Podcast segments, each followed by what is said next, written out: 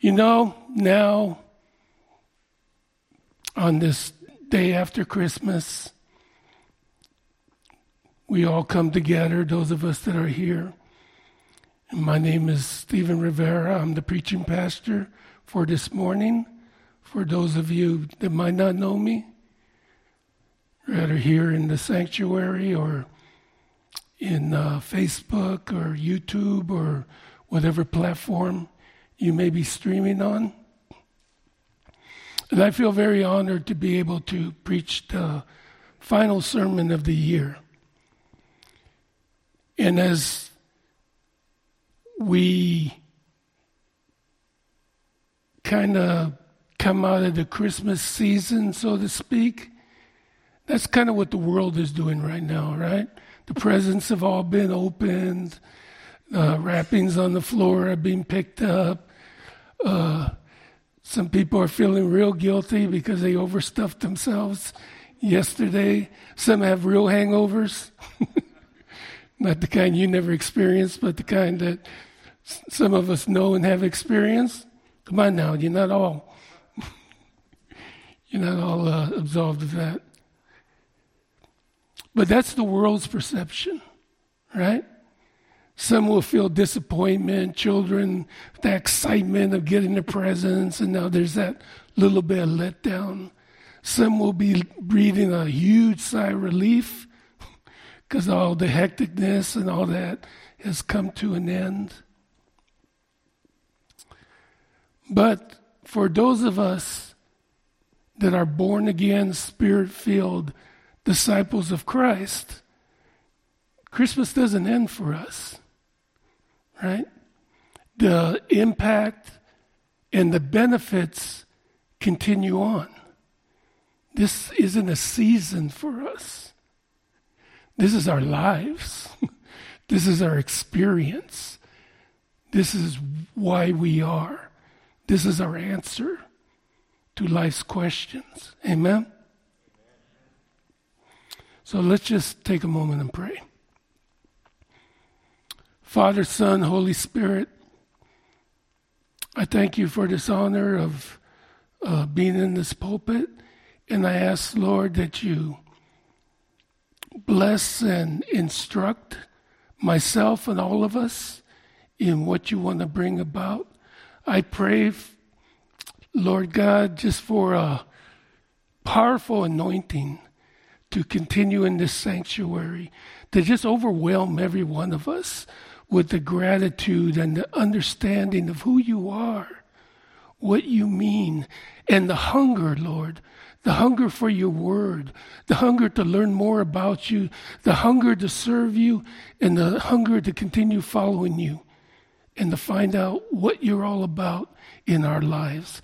I pray these things. I thank you for them because I know they're within your will. And I ask for your blessing in Jesus' name. Amen. So, as we're going into the next year, many of us are saying, good riddance. 2021 is over. Phew. And at the same time, some of us are saying, well, what's next? Because there's a lot of things that haven't been resolved 2021. We were hoping that we would be seeing the end of the pandemic, and we have a we have another variant that is even more contagious, right? Those of us that have a heart for the homeless, we don't see homelessness getting any better. In, matter of fact, I work in that arena and I see it's increasing. There are a lot of efforts going forward, but it's that battle isn't being won right now. Uh, those of us that follow politics, we may be concerned about no matter what side you stand on certain things, uh, on the on the packing of the court that are that is talking about with the Supreme Court, with uh, the IRS and their uh, it, legislation that's going about to increase their power and their intrusiveness into investigating our lives. So there's many things that aren't resolved in this year, right? So you might want to ask yourself, What's next? But what's interesting, if you look at the book of Matthew, chapter 6, verse 34, Jesus tells us, so don't worry about tomorrow, for tomorrow will bring its own worries. Today's trouble is enough for today. Or another translation might say, take no thought about tomorrow. So if we're supposed to be looking to the future right now, thinking about resolutions and how to move forward. How is it that we do not worry about tomorrow? How is that accomplished? How can you not worry when today problems haven't been resolved? There is no closure to a lot of the things we hope would have closure as we came to the end of this year. So it's natural to worry about what's going to come, right? What's coming and what does this mean for my children? What does this mean for their schooling? Because, you know, talking about going into remote schooling again. And what do all those things mean? So how could, how could we possibly follow that dictate to not worry about tomorrow? Well, in this message, I'm going to go over a few a few points, and hopefully at the end of this, we'll come away with a little bit of understanding through the Word of God to what the Word actually means when it tells us not, not to worry about tomorrow, not to have no thought for tomorrow. Because let me tell you, one misconception is that a lot of us may think, because if we study the Word and read it or listen to people's commentaries on it, that there's places where the Word contradicts itself. It says to do one thing, but then it says something else, and there's contradictions. But let me tell you right now, there are no contradictions in God's Word. Any perceived contradictions come from our ability to discern it and to interpret. There's nothing wrong with God's word. It is complete, it is whole, it explains itself if you know how to look. And I understand, uh, I remember some announcements that there's going to be that discipleship training going forward. I really encourage you to get into discipleship training, get into Sunday school, get into all the teachings within your small groups that you can. Because even more so now, as we're going into the into the next season and and uh, new challenges that are coming about in this world, we need to understand God's word. Amen. That's a side note. You got that one for free. That's not in my notes. But you need to understand God's word. So the first point that I want to I want to give you and how do we not worry about tomorrow do not let your feelings override God's stated purpose. So it's not about how we feel about things, right? It's what God says. Again, we don't. We need to understand God's word and to, know that because our feelings are more prominent than what we read, right? Or sometimes we say, Well, I feel God wants me to do this, or I feel God. If you feel God is leading you a certain way, if you feel God is uh, addressing something or telling you you don't have to address something, always check it out with His Word. That's where you'll find His stated purpose. What God wants for you is in His Word. Amen? I'm, I'm trying to make this uh, simple as possible. I don't want to get into a deep uh, theological discourse with you and lose you all. But these are really fundamentals that some of you may know already, but it's not a bad idea to revisit things, right? Sometimes we hear things that we've been hearing for a long time, but one time we hear them different than we heard before. One time I said, Oh, now I understand that. That never really made sense to me before, but now I get it. So, my prayer today is hopefully some of you, if not all of you, have that, oh, now I get it moment. or, yeah, I remember that. Or, yeah, I need to do that. Or whatever moment you have. So, First Peter chapter 2, verses 1 through 3 state, Therefore, rid yourselves of all malice and all deceit, hypocrisy, envy, and slander of every kind. Like newborn babies, crave pure spiritual milk, so that by it you may grow up in your salvation, now that you have tasted that the Lord is good. So, first of all, to not let our feelings override God's stated purpose, we need to understand before anything else that the Lord is good. If nothing else, the Bible is full of saying how good God is. if you really know how to read the Bible and you really, you know, know how to understand it, all through it is about God's goodness about God's love for us, about God's sacrificial, non conditional love for the people he loves, which is us. And all these things that is listing here, these are things that are results of how we feel, right? We feel things that we feel anger towards somebody. We feel we can't be proof truthful about something, so we have to deceive, right? We feel, uh, you know, that uh, uh, envy, we feel whatever it is. These are results of our feelings, and those feelings can override what God has for us, what God says He wants for us.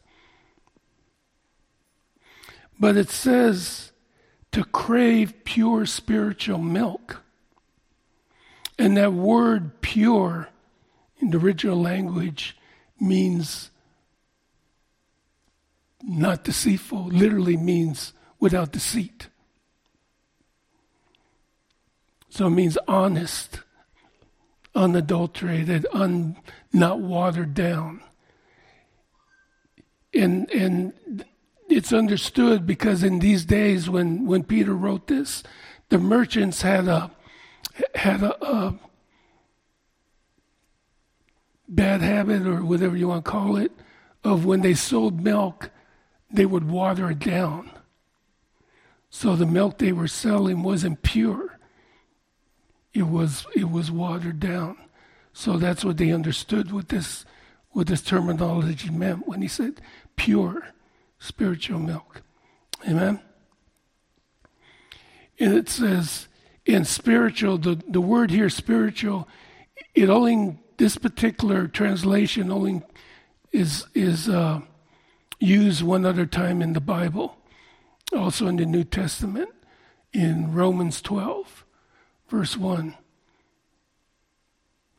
where it says your, your, your spiritual act of worship, right? To offer your bodies living sacrifice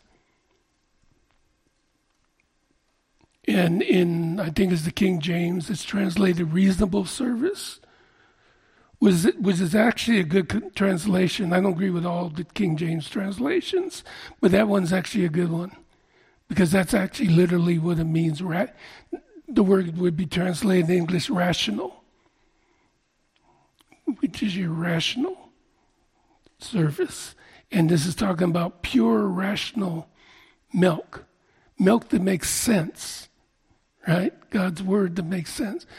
Because we don't we don't go into God's word and following God's word blindly. You know, they talk about blind faith, and I've heard some say you have to have that in order to please God. No. God wants us, it's it's He wants us to rationalize it. But we rationalize it through His Holy Spirit. His Holy Spirit gives us the rationality in our minds Amen? You following me? And I'm just hitting little points because I've got about eight sermons here in this one message that I'm not going to go into. And, and uh, a couple seminary uh, things if I really wanted to take it off that way. But I just want to give you foundational basics to take with you into the new year. Next point is to understand that God is never absent in our lives. Amen? I know sometimes it feels like it.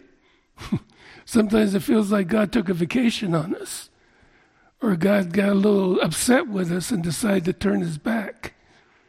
He tuned us out, right?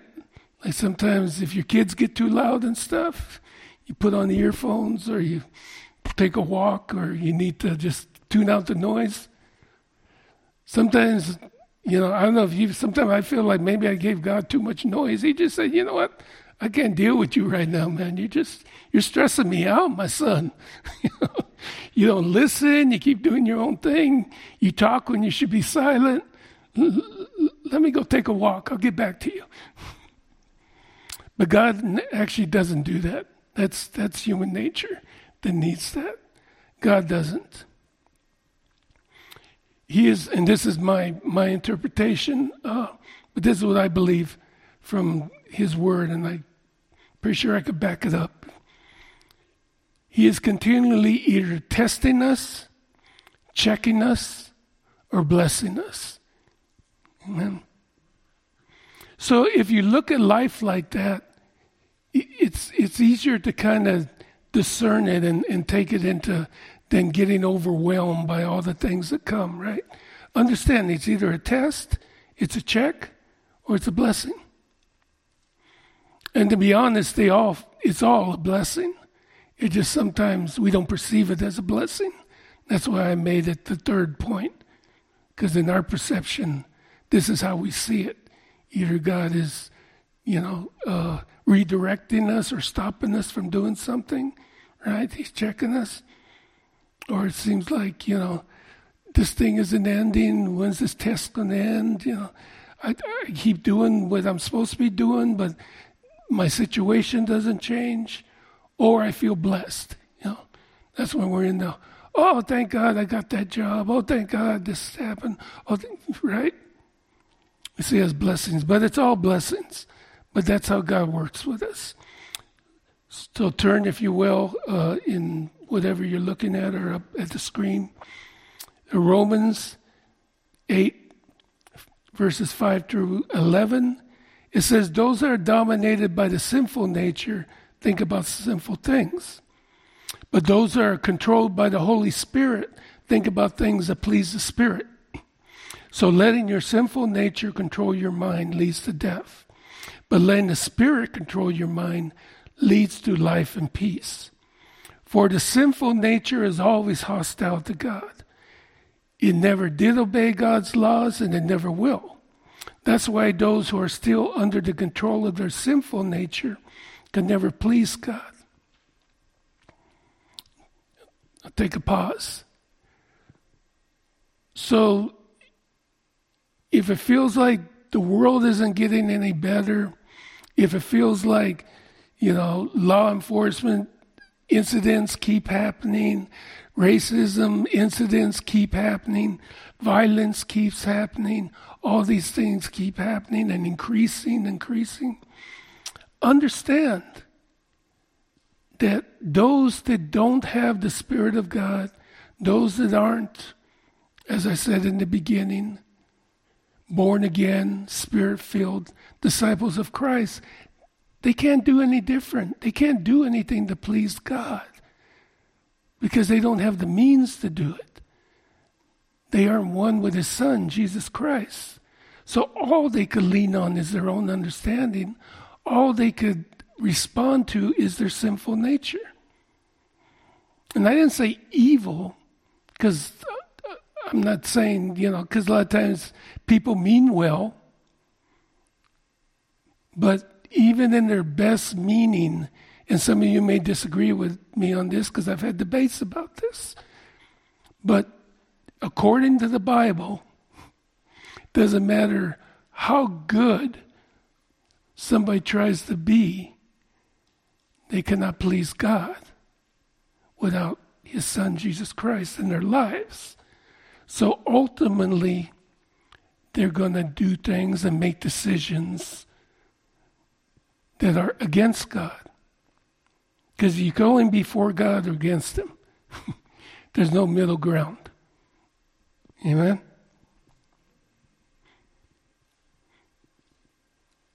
I have more to say on that, but I see the worried looks in your eyes, so I'm going to move on a little bit. Here's the good news. But you, meaning us, all of us, are not controlled by your sinful natures. Amen? Can somebody say amen to that? Need a hallelujah there. Praise the Lord. You are controlled by the Spirit if you have the Spirit of God living in you. And remember that those who do not have the Spirit of Christ living in them do not belong to Him at all. Amen? So you can't get this through wishful thinking. You can't get this by great church attendance. You can't get this by being a minister and being involved in ministry. You cannot get this by birthright. You cannot get this ability to please God and have His Spirit living in us without accepting Jesus Christ as your Lord and Savior. That's the only way this comes about. I know there's other things, and I won't get into it because the luxury I have, I'm just a preaching pastor. I'm not your your uh, local pastor, so Pastor Dave has to tackle all those things. I just hit and run.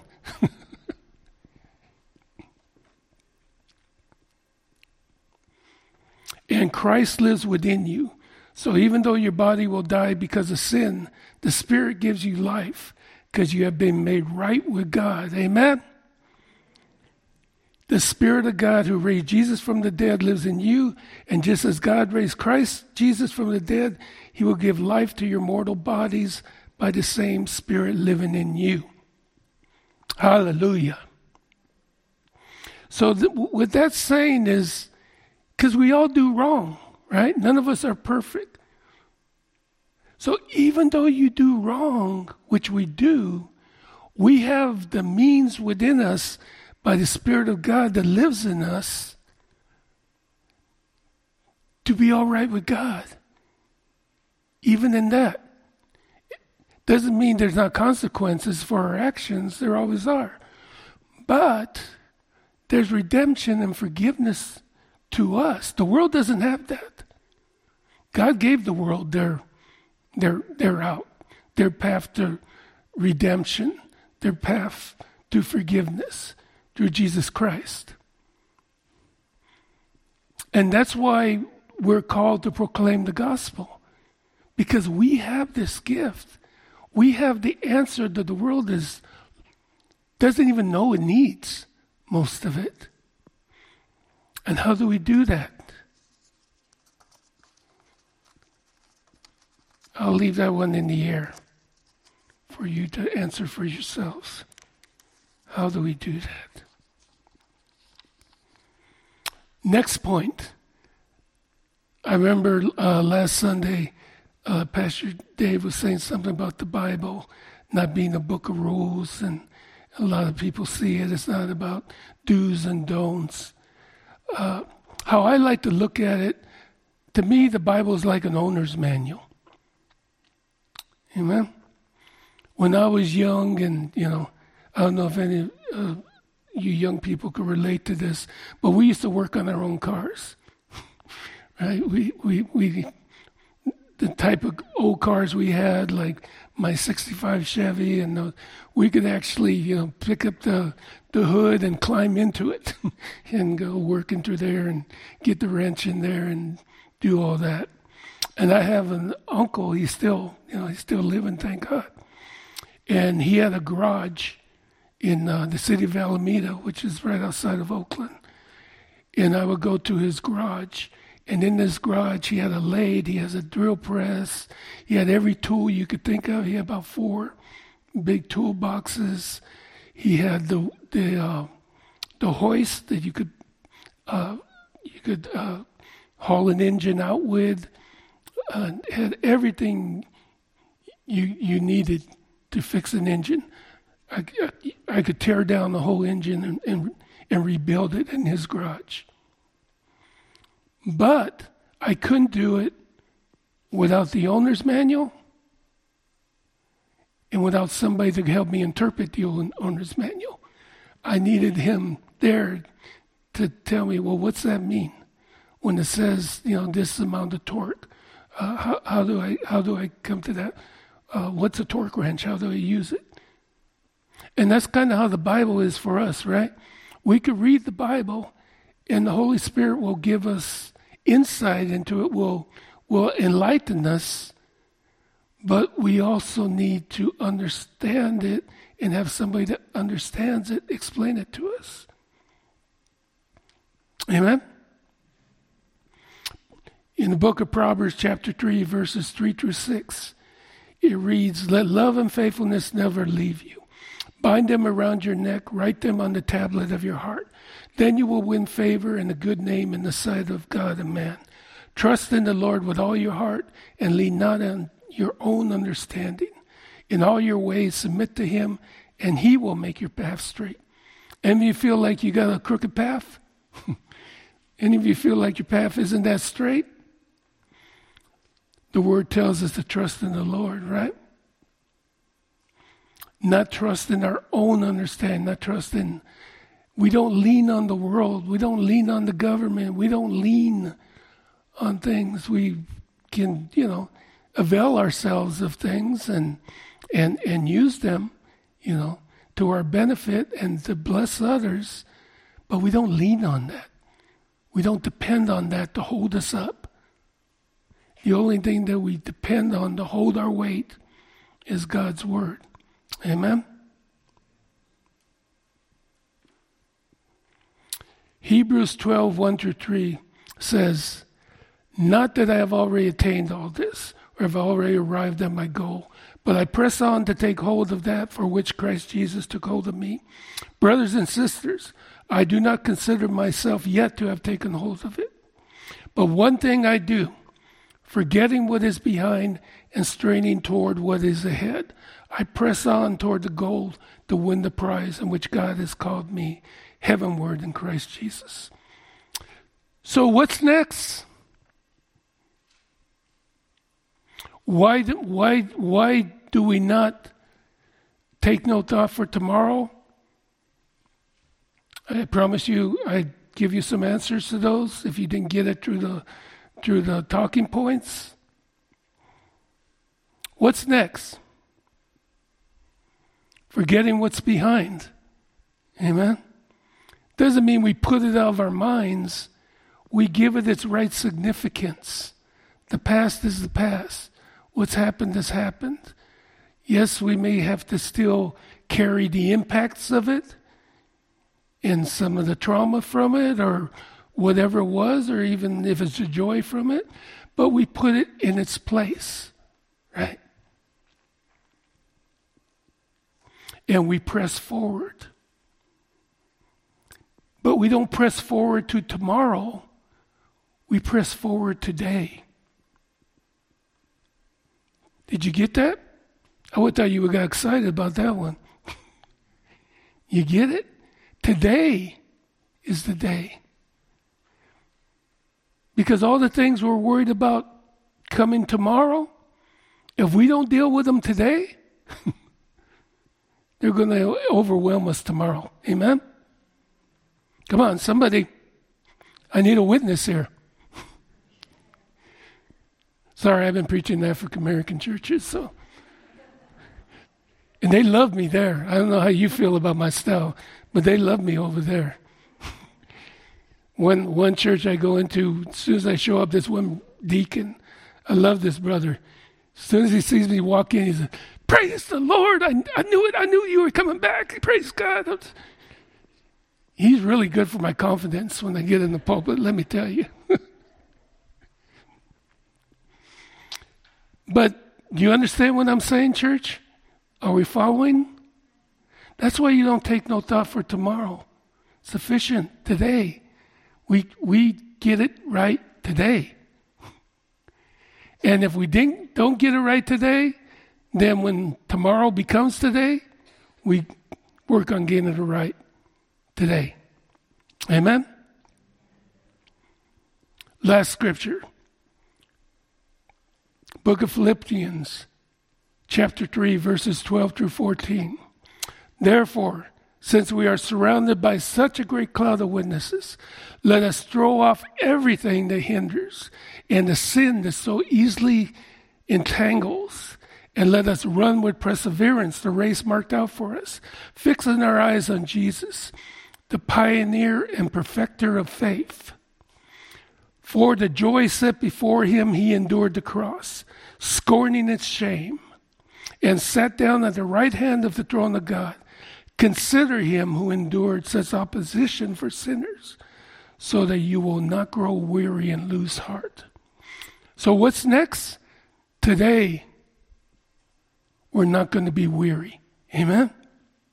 Today, we're going to refresh in ourselves right now, today, in Jesus' name.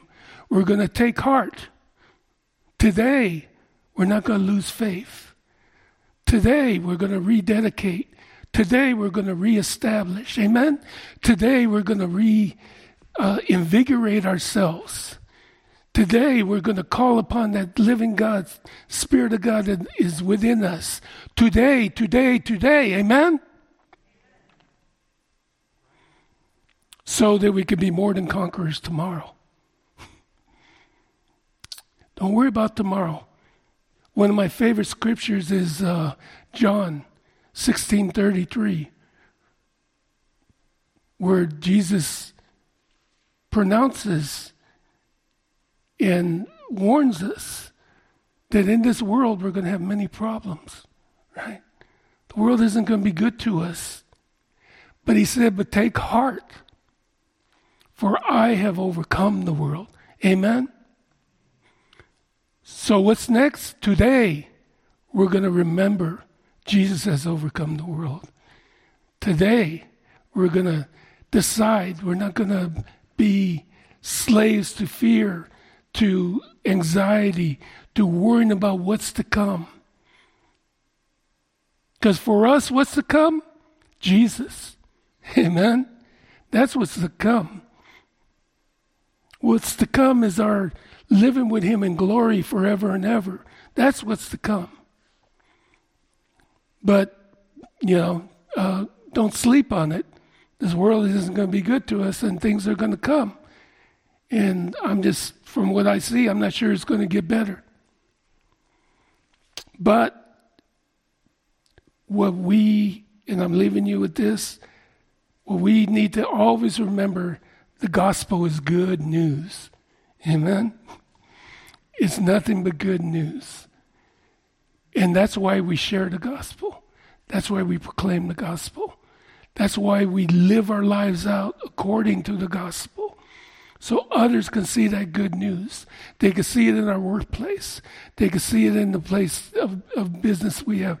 They can see it when we're in the stores. They can see it wherever we are because we're not as worried as the rest of the world is. We're not uh, under anxiety and stress and all those things because we have the good news. And we know how it turns out. the world has nothing to hope for, but we are hope because God is in us. We have that hope. We are living hope through Jesus Christ. So remember that, my brothers and sisters. It is all good news. That's what's next. Good news. Today, we're going to live it as good news. Amen? God bless you.